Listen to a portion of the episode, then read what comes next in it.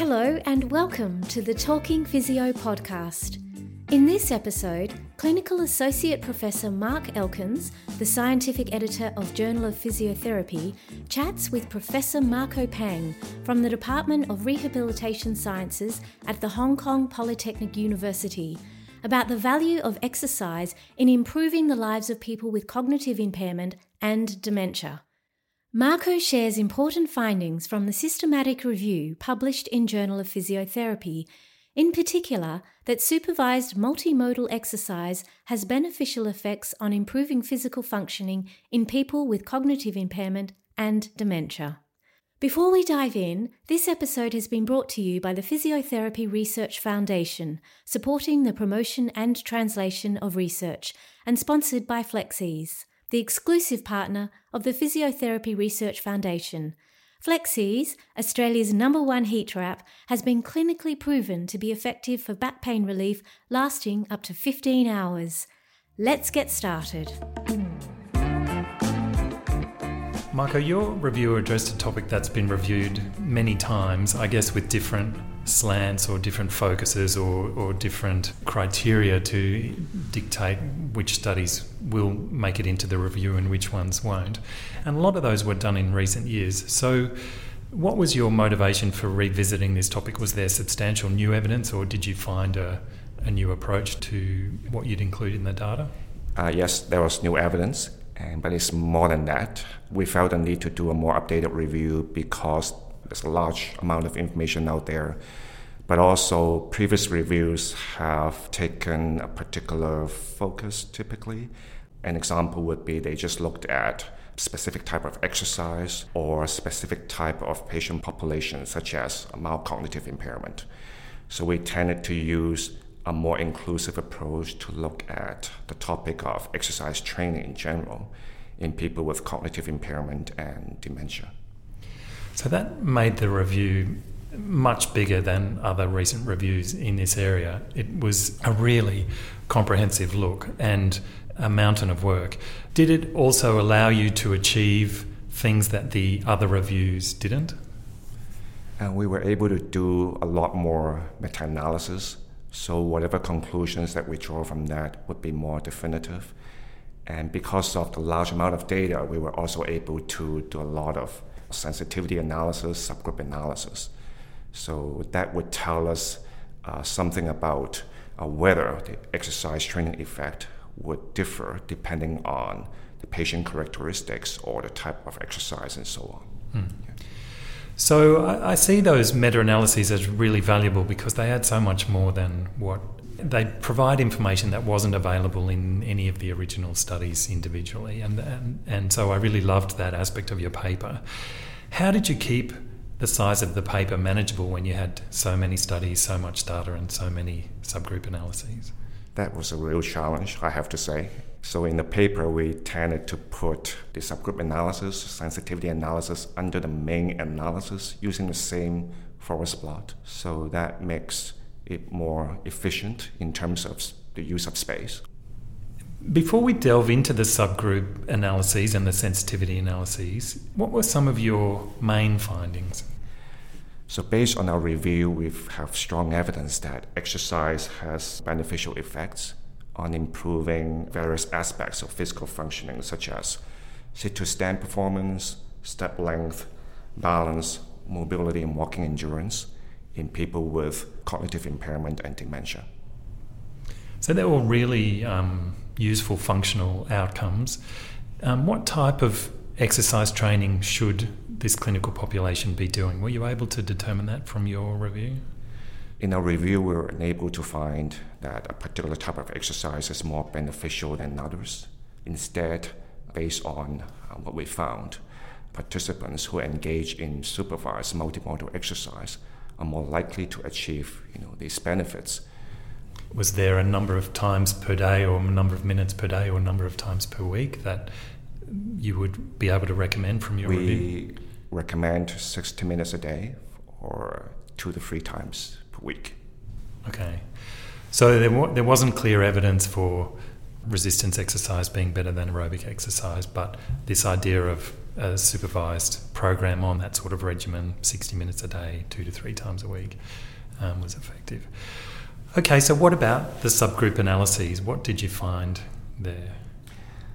Well, interestingly, the um, those people who have more uh, severe cognitive impairment or more severe physical impairment, actually they tend to improve more after exercise training. So I thought that's quite interesting. Mm. And do you have an idea of why that might be? Have you and your co-authors discussed why someone who is has more severe impairment would? Do you think it's the fact that they're getting supervision, whereas people with mild impairment maybe could do the exercise independently without needing the supervision, or? Uh, we're not certain, but we thought one possibility is that perhaps you know their baseline performance is quite poor, and the room for improvement is more, you know, with exercise training. Perhaps that's one reason why the degree of improvement is more for people with more severe impairment. And do you think the milder group would it have been? Could it have been a ceiling effect that we get them? That, do you think in the trials that people got up to such high levels that they were getting a ceiling effect on the measures that were used in these trials? Because I guess they'd never get to a ceiling effect on their athletic performance if they got sensationally good, but maybe some of the tests like. Um, yeah, the Berg balance scale. Yeah, for example. You know, perhaps you know there's a ceiling effect there. Yeah. And uh, with these people with mild impairment, the level of performance is quite good already at baseline. So it, I think it's more challenging to push further, you know, for this group. Yeah, there may be a ceiling effect. That's possible. Okay, so where to from here? What do you think your group's research priorities will move on to now? One of the knowledge gaps that we identified in our review is the lack of research related to dual task or cognitive motor exercise training. Can you explain just a little bit what that is, what that involves? In dual task training, you combine basically mobility or balance training with cognitive exercise. And uh, when you engage in dual task exercise, you do both the motor activity and the cognitive activity simultaneously. Right. So having to read out a list of numbers and walk an obstacle course or walk a particular path. Okay. So you engage in various balance or mobility exercises while engaging in a cognitive task concurrently. So that's often used as an assessment tool or an assessment method to try and tease out what's going on in research studies, but you're talking about using it as a clinical training method? Yes, we have done some research on that already in the stroke population, and we found it's quite beneficial in terms of reducing the cognitive motor interference during walking as well as reducing actual fall rate. And uh, we know in people with cognitive impairment and dementia, fall is a major issue, and they have both physical impairments and cognitive impairments. So I thought dual tasks or cognitive motor training might play a role here in this population. And we need to do more research on that. Mm, that sounds fascinating. So, are, are other groups looking at that as well, or is this something that's kind of a new, using it in that training way rather than an assessment I way? Is that some something? groups have looked at the effect of, you know, dual task training on cognitive impairment in people with MCI or dementia.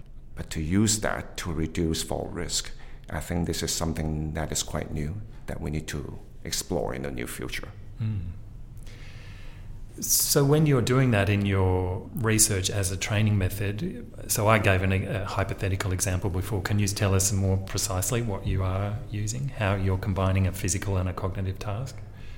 I will give you some examples. I would have patients doing an obstacle course while performing serial subtractions, for example. Okay, so that from 100 they have to go 93. Yeah, I'll give them a random number and then they subtract, they do serial subtractions of threes or sevens, you know, different numbers. Or I could have them tell me a story, you know, with a specific topic. And um, so they engage in various cognitive activities while doing, you know, different activities that would challenge their balance and mobility. I think that's the main idea. Mm. Yeah. Oh, that's great. So, for anyone who doesn't know, MCI is minimal cognitive impairment.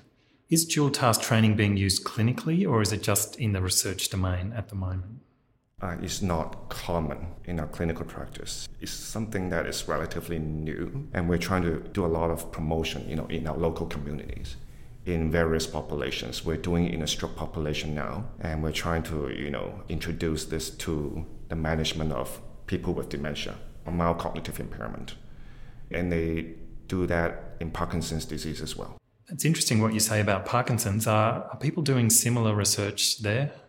People with Parkinson's disease, they, you know, a lot of them have cognitive impairment because we used to think that, you know, Parkinson's disease is just a motor disease. But, you know, we found, you know, a lot of people with Parkinson's disease actually have cognitive impairment and they, you know, they fall a lot because of a variety of reasons. But um, a lot of the dual task research that they did in Parkinson's disease, they also found that, you know, when they engage in a concurrent cognitive tasks, the, the walking really slow down more. And uh, so there's a lot of interference between the two. Yeah, so that's why uh, introducing this type of training might be beneficial. What about any other neurological conditions? Stroke, I've done research on stroke, the paper has been published. And what is encouraging is that we, we were able to reduce the amount of interference after eight weeks of training as well as reducing the fall rate by 25% over a six month period. So, from a research methods point of view, how do you demonstrate the lack of interference? So, we need to measure walking under what we call single task conditions, so just walking. And then we also need to measure cognitive performance under single task conditions. So, that means when we assess the cognitive performance, we need to do that in sitting. And then we need to assess the dual task performance. So have them do the cognitive task while you know engaging in walking tasks or balance tasks. And by comparing the dual task performance versus single task performance, then we can use a particular formula to calculate the degree of interference. So you see how well they walk around the course, and then if you you retest them doing the cognitive task at the same time, and if they don't deteriorate, then we say the interference of the cognitive and task. What is, what is very important is that when you assess the dual task performance, you need to measure the, the motor performance, so it's either walking or balance performance, as well as cognitive performance. Yeah, because we want to make sure it is a real reduction of interference rather than a cognitive motor trade off.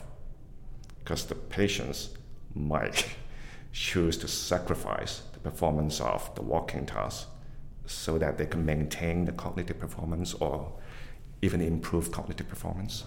So we want to make sure we measure both in order to assess whether there's a true uh, reduction of interference. Well, thanks very much for chatting. Uh, I think there's some really interesting findings in that review. And as we said at the beginning, it really was a, a, a mountain of evidence that you managed to summarize really succinctly so people would get a lot of information just by investing the time in reading one paper. They will learn about a really mammoth amount of evidence. So thanks very much for chatting today. Oh, thank you very much. That was Clinical Associate Professor Mark Elkins, the scientific editor of Journal of Physiotherapy, and Professor Marco Pang from the Department of Rehabilitation Sciences at the Hong Kong Polytechnic University and you've been listening to another episode of Talking Physio, brought to you by the Physiotherapy Research Foundation and Flexeze.